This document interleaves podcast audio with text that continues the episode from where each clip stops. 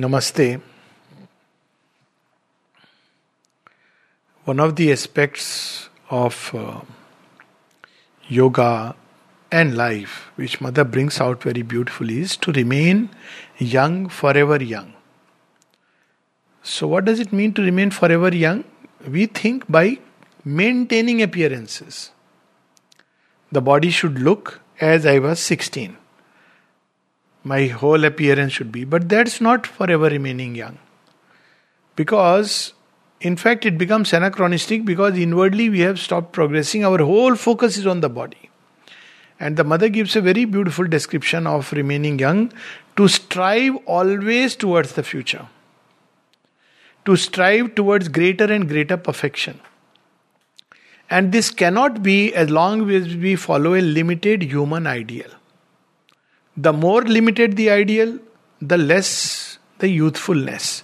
Limited ideal is, Sri says that in traditional yogas, it's like a artificial canals. You jump here, you come out there. Finished. And you get a gold medal, silver medal, and or tamra medal, bronze medal. But this yoga is like an ocean.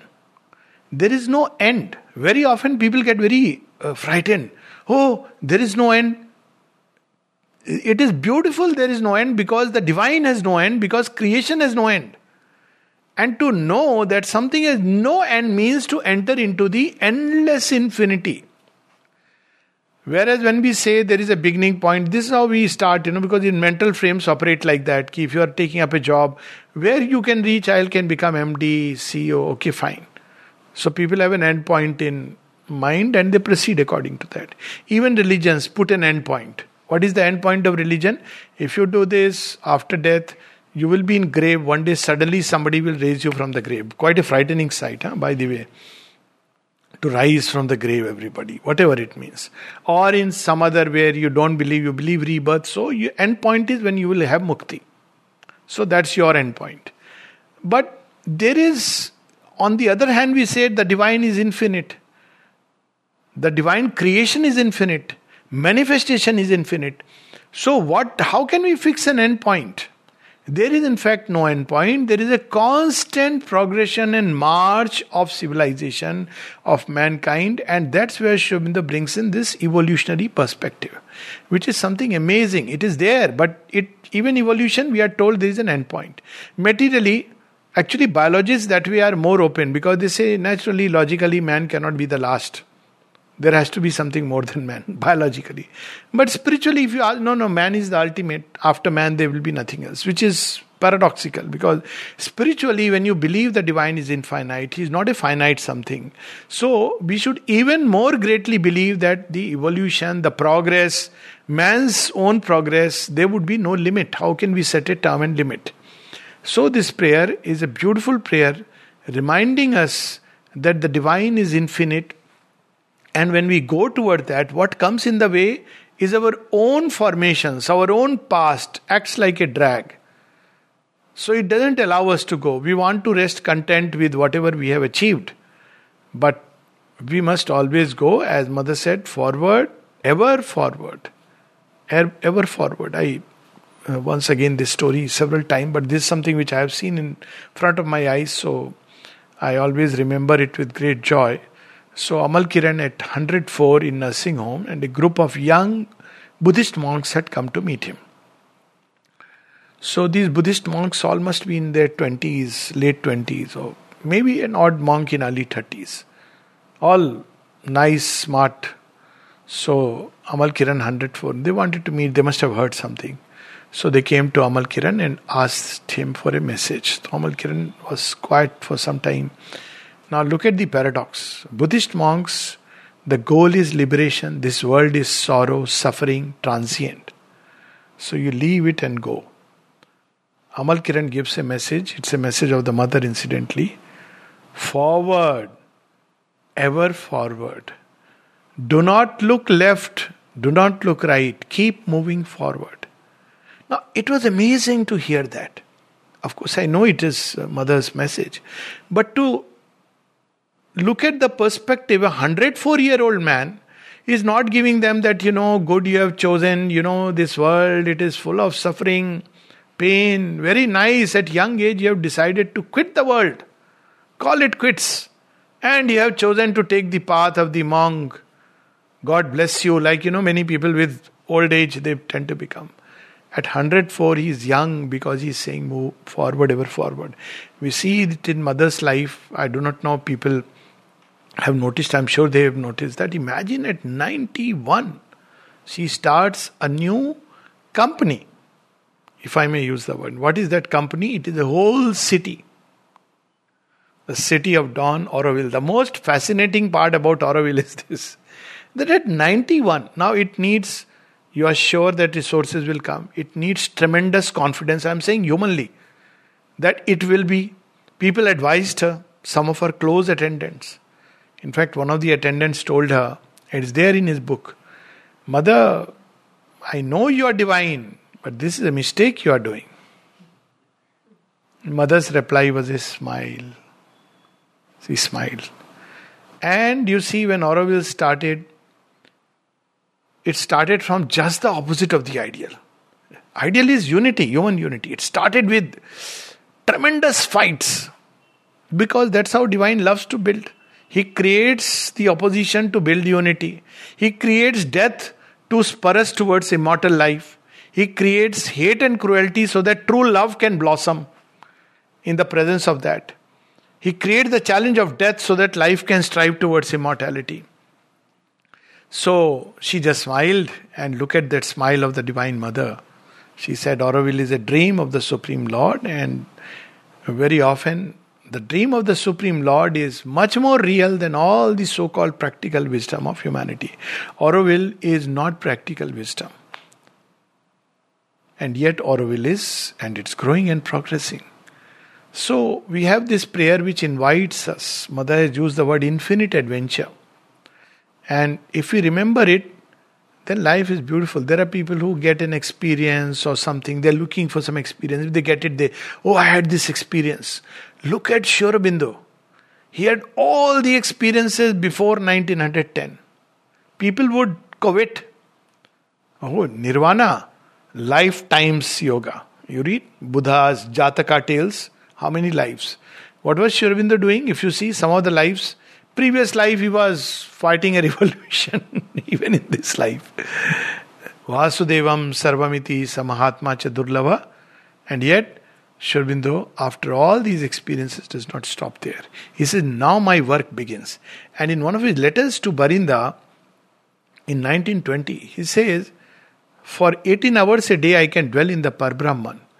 And then he says that um, why I don't want to follow that path which many people have taken in India. He says the average Vedantin touches nothing but the hem of God, God's dress, not even his hem of God's dress. The Bhakta dances with, you know, uh, like a madman, and he says, Few men like that dancing on the street. He said, Do you think this can, re- this is really India? This is what will change India? This is the true India. This is not the spirit of India. Not exact word, but something like that. 1920, letter of Barinda. It's written somewhere in April, just before mother's final coming. So it's a very significant letter. He says, This is not what I want to go into. Because he says, Ki, why don't you wrap up your bundles? He says, I have done my bit of man making and all this bundle. I am looking for something else. This is a very beautiful, in one of the essays, he says, that uh, he describes all about Vedanta and this that he says if this these things do not satisfy me, it is because I am seeking a light which is shadowless, something yet beyond, something even the Vedic rishis have not done. So there is a new tendency in today's generation which has to be understood, not rubbished. The new tendency is when they, you talk to them about India's past glory. After a while, they get cheesed off it's okay. We have heard all about it, but look at what, what's happening today. And it's a very, it's for the moment, it's a beautiful tendency. Sri Aurobindo reminds us past is a springboard towards the future. We do, long, do not belong to past dawns, but to noons of the future. It's good to know the past because that's when your soul has flushed awake. It's like, you know, when you take to yoga, those first moments of turning, when you're full of joy and full of, you know, it's wonderful. But you can't stop there. You have to go much further, much further. So, this aspect that there is no limit to human progress. No, li- and even when you step into the divine, look at the divine himself. When did he start Ekoham Bahushyami, his project? We don't know. Time had not begun. Ask him when is he going to be over? He will say it started with me. And since I am ageless, deathless, endless, so well, it continues. Infinite progression. So in this prayer, she reminds us to always, always keep progressing forward, ever forward. And it's a prayer dated January 9th, 1914. And first she describes the Lord. See, whenever we talk about Lord, we, um, we describe through a list of qualities. But what do we understand? Even our understanding of these qualities is limited by human conception. When you say God is all loving, yes, He is loving, extremely loving. And then there is a pralaya, so we don't know. So why pralaya is there? Oh, human beings are sinners. You know, that's what happened when there was plague. Human beings are sinners. Because we can't pass the burden to God, no? He's all loving. How can he do it? But Aurobindo says in Essays on the Gita that Indian thought had the courage to admit that this too is God. See, when people read the Gita, they find it very difficult to understand chapter 11. I mean, I had this uh, when suddenly Shri Krishna describes himself. Who is he? Arjuna has just asked, Who are you?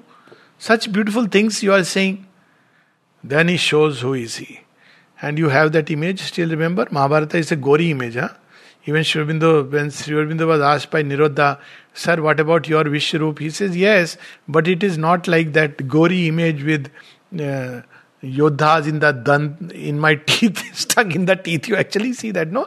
They're all going helplessly and then coming out. Of course, there is a beautiful side also, anek, pushpam, um, fragrance, everything is there. But it had, we have to understand this totality. He, you, we cannot bind the divine by any conception. So she, she reminds us, O Lord, unseizable reality. So one place Aurobindo says, say not that you know him.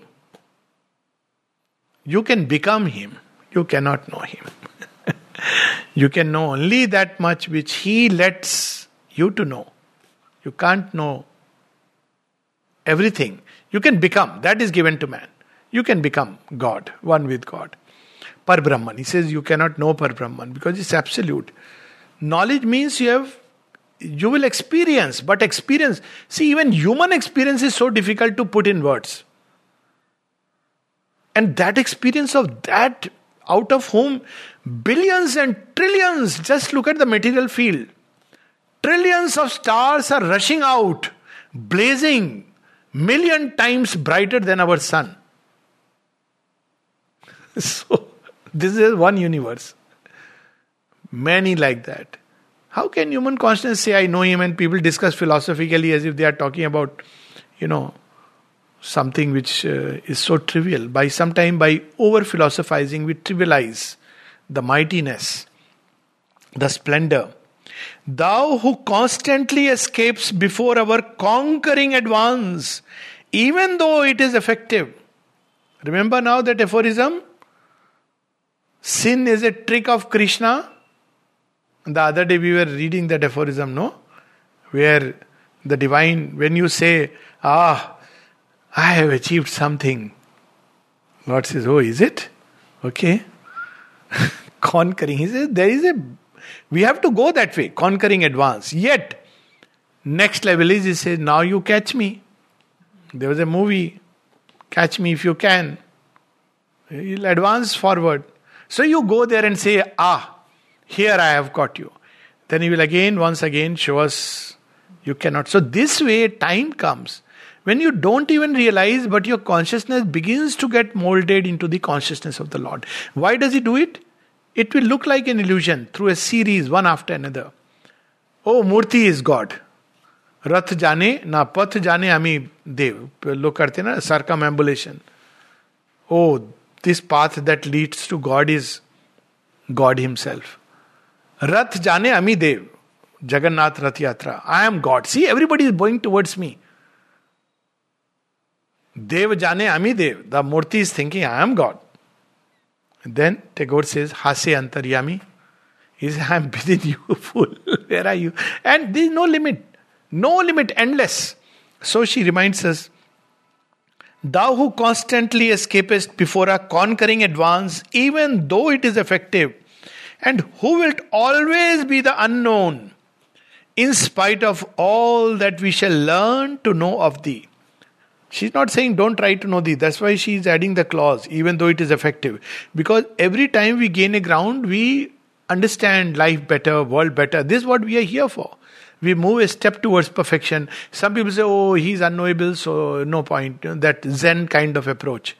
Or like some Paramahansas who say, self you realize, let the field of nature be Pishachvat or Balvat, it doesn't matter.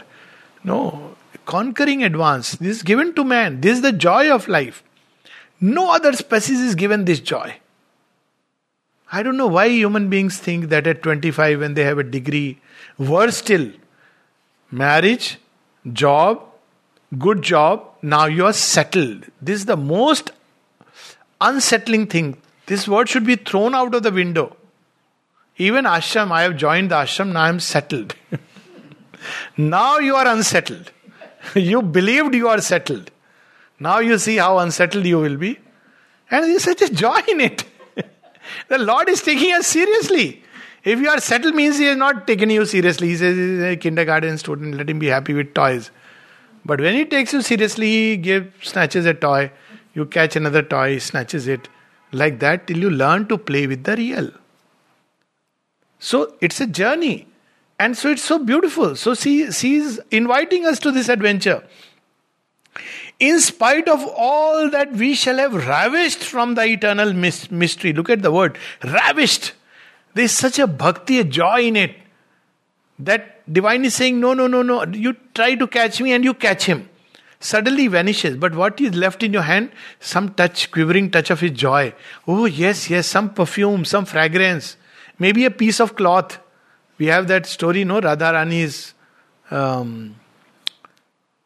पाँव में क्या पहनते हैं पायल हाँ घुंगरू घुंगरू नहीं पायल घुंगरू is not a good word Payal, So there's a whole story like that. You know, she came and when she goes, payal is left. Like that. That something of the divine touch you receive. See, it's so significant that story in Ramayana. Hanuman is to remind Sita, that's how it is put, that I am coming from Lord Rama. Hanumanji is very smart. He is wise. He asks the Lord, Tell me, what shall I carry to remind her? He knows. Mother Sita doesn't need to see something outward, but he knows that how she, this is the first touch she will receive. So, very smartly. And Rama smiles, that's how it is. See, many places in Ramayana, they are put cryptically for the bhakta to decipher decode.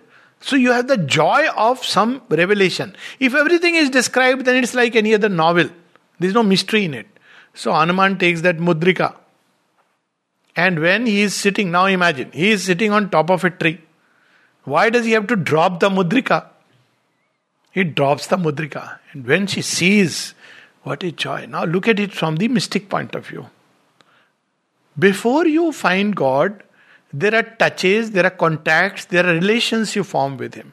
Who is Mother Sita? She is the divine mother. But she has subjected herself voluntarily to become Avidyamai. That's how she has come in the position of the Asura. How does the change start? Starts with hope. She knows wherever I may be, the Lord will come and redeem me. Faith. And faith, in spite of all appearances, then comes the touch, mudrika. Then comes one of the angels. Then come the signs. And then eventually we see that he comes. So this is the process. So she says, ravished. It's a wonderful word. We have ravished you. Can you imagine what a love it means? We would, with a complete and constant effort, combining the multiple paths which lead towards the advance like a rising and indomitable flood. Look now, the bhakti is rising. Why should we only be, I am following this path, I am following that path, this sect, that cult? He is infinite. Why not through bhakti? I am not talking of path in terms of this guru, that guru. That is fallacy. Every which way. I will meet him in the most trivial. Why not? I can tell him that, you know, I'm watching this uh, play of the dog and the kittens, not kitten, pups. Where are you? Why not? Isn't it? In everything, small little things. So when you live life in that sense of wonder and mystery, this is what unfortunately mental knowledge has done. It has robbed us of wonder. So there are two kinds of people. One who have the knowledge and those who do not have the knowledge. And the sign is those who do not have the knowledge say that I have the knowledge. and, and those who have the knowledge always say, Wonder. Whatever I know is only this much. Sir, but you know a lot. No, no, no, no. There is so much more. So they are filled with wonder and joy. Those who believe they have the knowledge don't have the knowledge. They are very serious, encrusted people. They'll teach you very seriously, take their knowledge very seriously. They have turned it into a system and they will draw a chart. On chart, they will say, You see, supermind is there. You see, this is body. Have you seen this? Where is supermind not there? It is there even in the inconscient. How can you reduce it to a three dimensional, two dimensional image? Because it belongs to the fourth dimension. What is fourth dimension? Very easy to understand. Mother says you cannot understand spiritual life unless you understand fourth dimension. The, if you go through the scientific way, it's a little complicated because that's about physics. But I'm giving you a very simple analogy. Analogy. When you imagine, okay, you imagine in which dimension? Try to think. Beyond a point, there is a kind of imagination which is within the dimension. You have gone to there, you are meeting there. But there is a kind of imagination which goes beyond dimensions. When you imagine a world of endless light with colors springing out of it, which dimension is it? For a moment, if you really go into that, you will forget the dimensions. It's here, but it's nowhere. And yet it is here, it is everywhere. So it's just an example. Fourth dimension. So all spiritual experiences, true spiritual experience, when you are drowned in peace, the whole world recedes. But we, which is the space in which you are actually experiencing that peace? When we say we have gone within and suddenly we hit a zone, where is that zone? Which dimension is it? So it's a fourth dimension. All these experiences take place. Fourth dimension is a dimension which has the possibility of being everywhere and yet it is nowhere. That's how divine is everywhere and yet we may say that nowhere within this frame. And yet he is there in the atom, most smallest atom of existence. So she says, why not? So many ways we can advance. So when we combine these paths, then what happens? Then we become advance like a rising and indomitable flood. Your heart, your head, your passions, your very body, your soul, everything is coming together. See, this is the integral yoga described in so beautifully. Mother is not using any of those terms. She's not saying integral yoga equals to mind plus life plus heart plus body. It is not meditation plus heart yoga plus asanas and pranayam. None of those things. But what is she describing? Combining the different paths and then what happens? Your whole what what did what is she combining? The aspiration. The aspiration of the mind for knowledge, of the heart for love, of life for eternal youth, for power, for luminous force, of the body for immortality. Now, all these are combined together and become one single aspiration. Then the whole being becomes like an indomitable flood. So, what happens with this flood? Breaking all obstacles. That's why the limited paths take you to a point. I am a bhakta, I want to meet personal God as Krishna, Shiva, and Shiva comes and very good, Har Har Mahadev, that's it. You come back.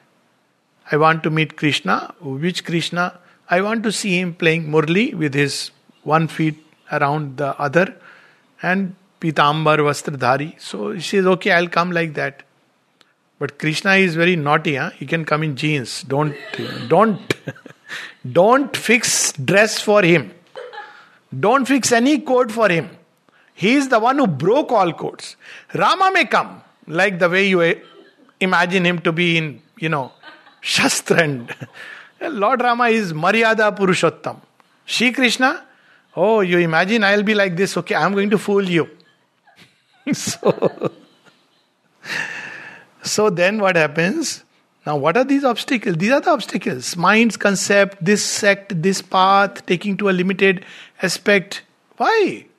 Go beyond Durga. I had a vision of Durga. Fine, but don't confine to that. See her everywhere operating as a shaft of light destroying darkness. That is Durga.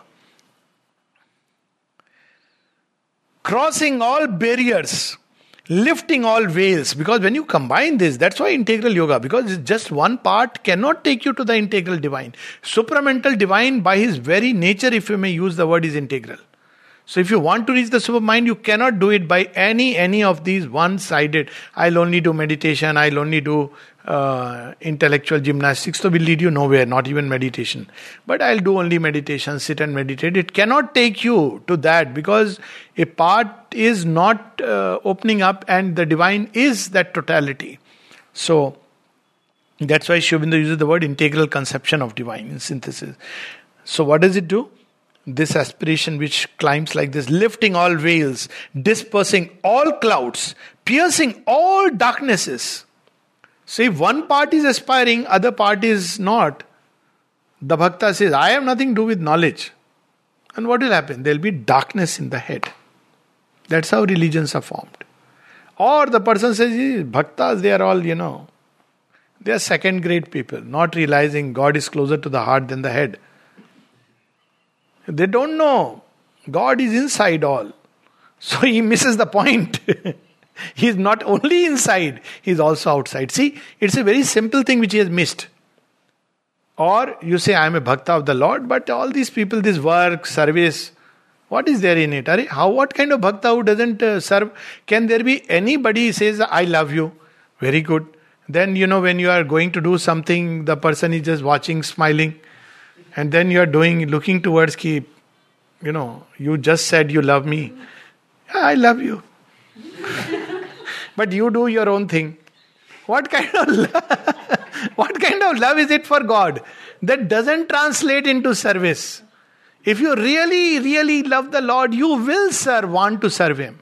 And if you really love him you would want to know him so that you can serve him better. There is a prayer of the mother that we aspire to know thee to love thee and to serve thee, to know thee so as to love thee better and to serve thee better. If you want to serve somebody, wouldn't you want to know ki, what the person would prefer? It's not like, you know, you go in the morning, sir, morning tea. The person will say, okay, keep it. But actually, you know, I like coffee. You don't know. So you do service, but I don't need to know. These people who want to know, they are all, you know, uh, Pandit. This is the uh, kind of reduce them. Pandit is one thing, but true knowledge. No, I don't want to know. I just want to serve.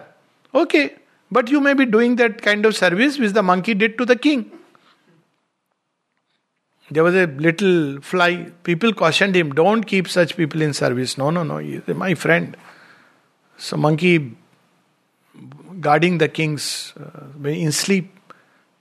So, a fly came, sat on the king's chest. he had the sword in hand.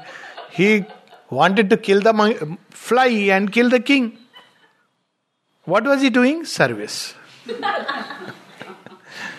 so we need to know how to serve the Lord. Condition of service is no haste, no impatience, in peace and quietude, the eternal manifest. Vital is an illusion. Oh, I have done so much service. How many hours you did? Eight hours. Uh, you say Five hours. Only five hours. I do ten hours, you know. What is it? Five hours only. See, I do so much work for the divine. It's, it's not like that. It is, we must know the divine. What is service? What is the divine will inside me? That is true service. And all else is a training to tune into that. So, she says, advance towards thee, always towards thee, with a movement so powerful so irresistible that a whole multitude will be swept on behind us. When we advance like that, then what happens? Because you are advancing in different dimensions, so everything that is, see, with each part of us, we touch a world. through the heart we touch certain things through the mind we touch some other things through the life we touch certain things through the physical body we touch certain elements so when you advance like that your entire being then the whole world is swept behind you because everything that is connected with you starts getting pulled. And if you are like a tornado it's bound to pull everything in its wake. You don't have to say come come who is coming not coming sign up nothing. Look how mother and Sri Aurobindo have worked. And the earth, conscious of thy new and eternal presence. She's not wanting people to come behind for any person's sake, for the sake of earth. Earth and the eternal presence. So she is what? She is mediating between the two beautifully. So, and the earth, conscious of thy new and eternal presence. Why is she saying new? Presence, eternal presence everywhere. Because now the divine's presence was always there, but he was hidden through the mind. He had deliberately clothed himself in that cloth. And man approached him through that veil. That's why she is saying removing all veils. Veil of religion. When God comes, he must be always in a crucified state or playing the flute on Yamuna. So, very difficult, no? If he, there is no Yamuna, where will you find? Or he has to be sitting on top of Himalaya. I was watching one somebody, oh, sadhus going all the way to Kedarnath and some place and Har Har It's okay, no, no, nothing wrong, but don't confine Shiva to that. That you have to do that kind of practice. Even Shiva won't like because he's Ashutosh. Enter the inner Himalayas and walk barefoot, that is something. What is walking barefoot on this? It's okay, it's good physical siddhi, but the real crux is if you can walk barefoot, shedding all your, you know, that footwear, the inconscient state, and walk to the inner Himalayas, that is something which Shiva will find pleasing. So we have this, when we advance like that, the new and eternal presence. What is this new presence? Because it's unfolding itself every time new. So she is saying not only the divine presence in the unmanifest, the static, but the dynamic unfolding of the divine in life. Doesn't it happen that, you know, with the, sa- the same mother, but different times you have a different feel, different experience of her in different ways. So, this is the newness of that presence. And now, of course, without all wheels, the supramental state. And the earth, conscious of thy new and eternal presence, will understand at last what are her true ends true ends. What ends we have placed before us. I'm not talking of those who take ends as roti kapda makan. These are most absurd. It's an animal life actually. But even intellectually, some kind of knowledge, some degree, some bank balance, or you go still further. But even spiritually, what are the ends? Mukti, this is this path. Some people say I have to meet the Bindu. I have to see, I mean, this Jyoti. What is this? You want to limit the divine to one aspect, one it, wonderful, but to limit him. So here she says, true end. So, what is the true end? She will teach us. And live in the harmony and peace of thy sovereign realization. Now, she's used the word harmony and peace. Why two words? Again, harmony has to do with unfolding by its nature. In peace, there is no unfolding. In peace, you are alone, merged in that silence. But harmony means there is more than one. There is creation, there is world, there are people. So, harmony and peace. Again, we see the dynamic aspect. So, what is what should be our approach? What should be our attitude?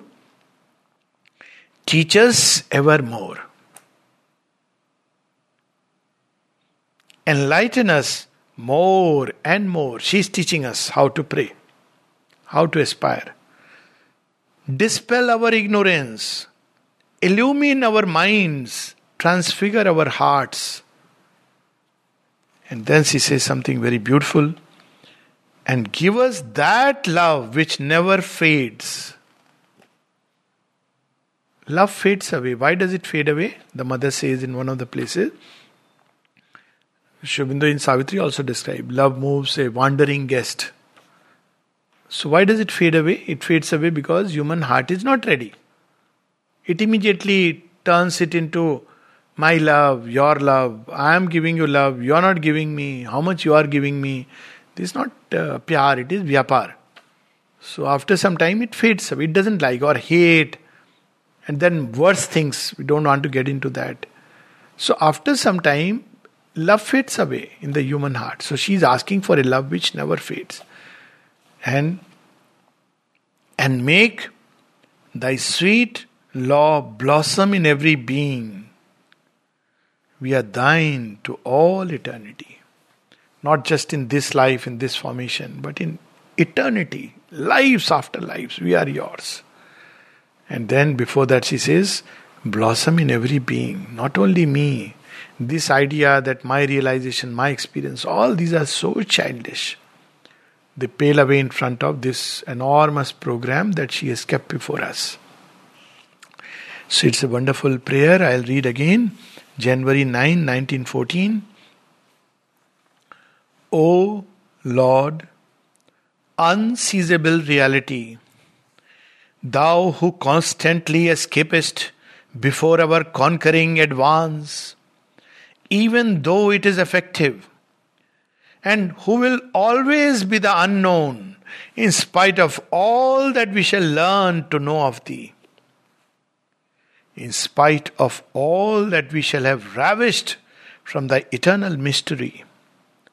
We would, with a complete and constant effort, combining the multiple paths which lead towards thee, advance like a rising and indomitable flood, breaking all obstacles, crossing all barriers, lifting all veils, dispersing all clouds, piercing all darkness, darknesses advance towards thee, always towards thee with a movement so powerful, so irresistible, that a whole multitude will be swept on behind us, and the earth, conscious of thy new and eternal presence, will understand at last what are her true ends and live in the harmony and peace of thy sovereign realization.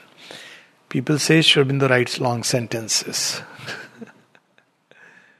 Long sentences are needed to give a complete truth, unbroken continuity.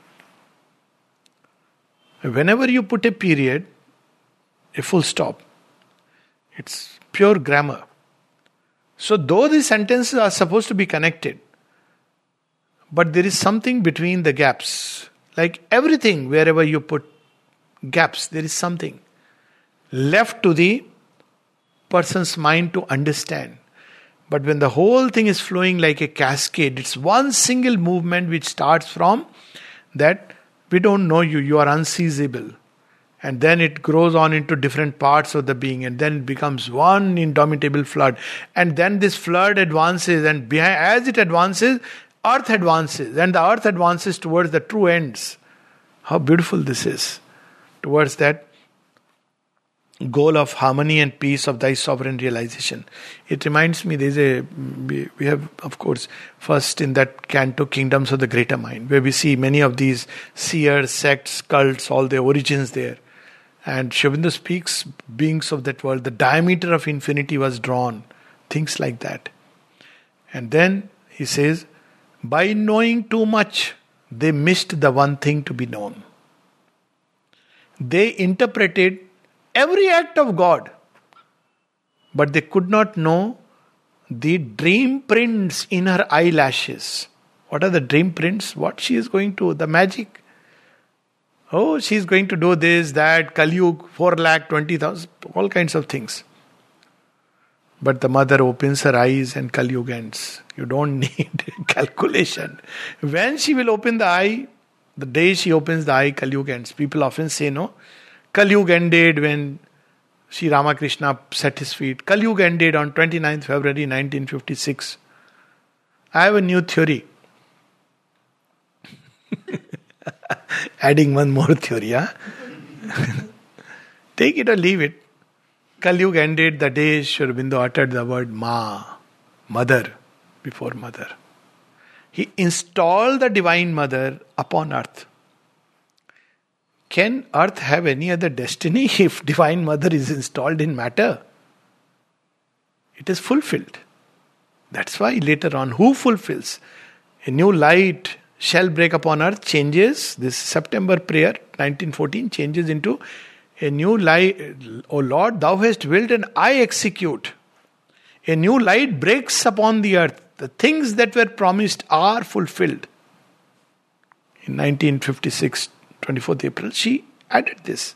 Things that were promised are fulfilled. Why? Because they were fulfilled. So the day Sri Aurobindo said, Mother, he knew. But a moment has to come when the mother has to be fixed in the external consciousness of earth. She didn't want people to know. Once Sri Aurobindo was doing that automatic writing, and he would often call different, Danton will come, once Sri Ramakrishna, and one day somebody said, Tell us about her mother. And Sri Aurobindo was about to write something, and mother said, No, nothing about me. And the pen dropped. Because she didn't want. But a day came when the time was ready and she was ready, she had sanctioned. And he said, Mother, Satyug started. Rest is all events. We can even say the day she was born, a spirit celestial of its source aware descended into earth's mold, ignorant mold, and looked upon all with large and tranquil eyes and wept not fallen to mortality. A new epiphany appeared in her, a mind of light. She brought it to earth. Earth's destiny was fixed. Kalyug started ending, Satyug started. Because when does the day start? Midnight. Sun has decided, I am going to turn towards, earth is going to turn towards me. But we technically say today's sunrise will be 5:59 a.m. and so on. So this is so powerful. So greater minds, he says, Sri says, and all their knowledge was circled with a knot, and the transcendent kept his veiled his decree. They knew so much. So we'll have people talking very stay away from people who have read a lot, huh? all hodgepodge in the mind. Nothing wrong with reading, but learn to assimilate and integrate it with truth. Otherwise, it. So, this is something written by him, this is something written by him, and they create a khichdi, not a very tasty khichdi, maybe a good khichdi, it's okay. So, then even heavens of the ideal, where you see the origin of sects, even there, Sri Aurobindo says, no, even there, there is not that ultimate unity. Heavens of the ideal is the overmind gods. And therefore he goes beyond. Why did Sri Aurobindo seek the supermind? Precisely for this purpose. And then it closes with something so beautiful. Teach us evermore, enlighten us more and more, dispel our ignorance, illumine our minds, transfigure our hearts. And then this favorite line, and give us that love which never fades. And make thy sweet law blossom in every being. We are thine to all eternity. Note the perfection of words. We talk about divine law, no?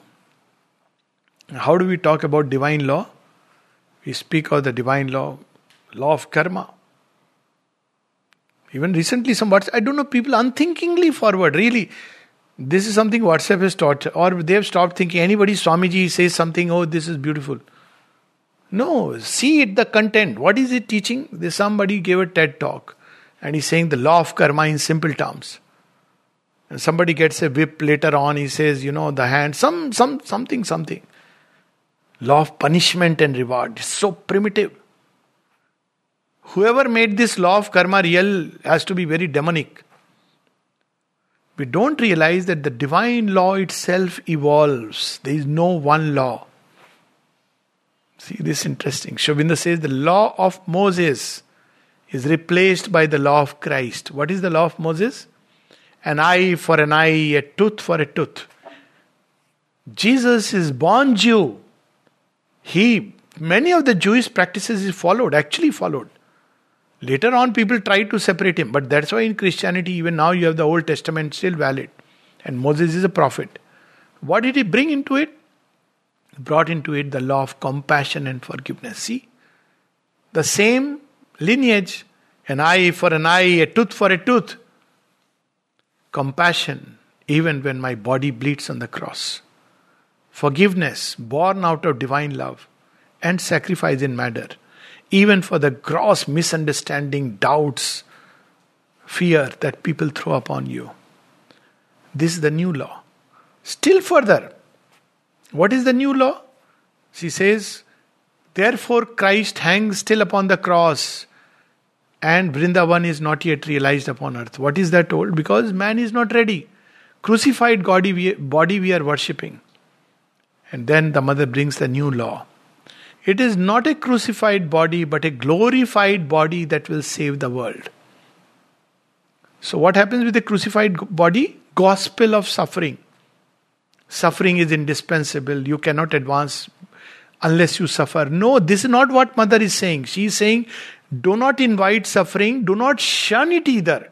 Don't try to run away if suffering comes. There, this is a very subtle distinction. Not that give me suffering so that I may progress. It's a perverse thing to ask suffering. More perverse is to seek only pleasure, just to put the record straight. It's to go beyond suffering and pleasure into that delight of existence. That's what she says. As long as you seek pleasure, you will have suffering. Because it will come as a corrective. Don't seek pleasure, don't seek suffering, but seek the delight of existence that comes through union with the divine. So, this is what she is reminding us the sweet law, not the law of death. The law of death is the old law. What is the new law of karma? Sri Aurobindo reveals to us. The new law is divine love, effaces all karmas, divine grace will save you even from the densest abyss.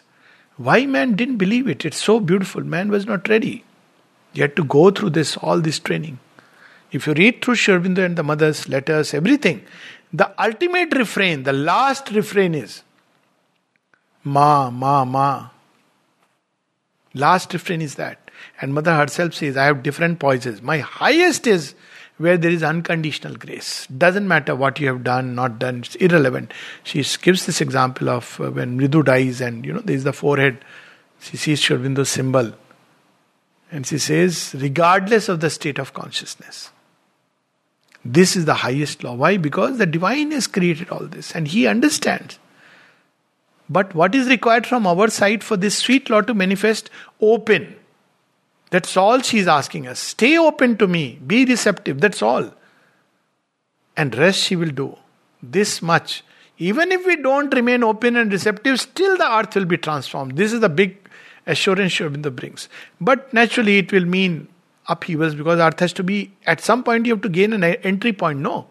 If God is knocking, knocking at every door and you say, no, no, no, no, this is for my relative, this is for my this friend, this for the money, this for my ambition. So say, where do I come? But no, but you come, change me. So one day you say, okay, fine. Are you ready? Yes. So he will blast a door and enter. And he say, well, what have you done? You have stripped me bare. I, I was not even bare, wearing my clothes, and you entered unasked for. He will say, yes, yes, yes. You know what?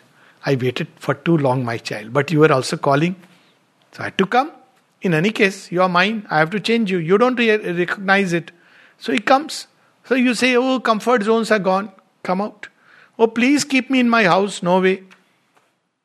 What are you going to do? I'll build you, I'll give you a new house. What is that new house? Look up. What is it? this is your new house. Magnificent sky. Earth, this is your new home. You forgot it. You thought your house is within that mud walls. I'm going to teach you what the new house is. This was the original house which you forgot.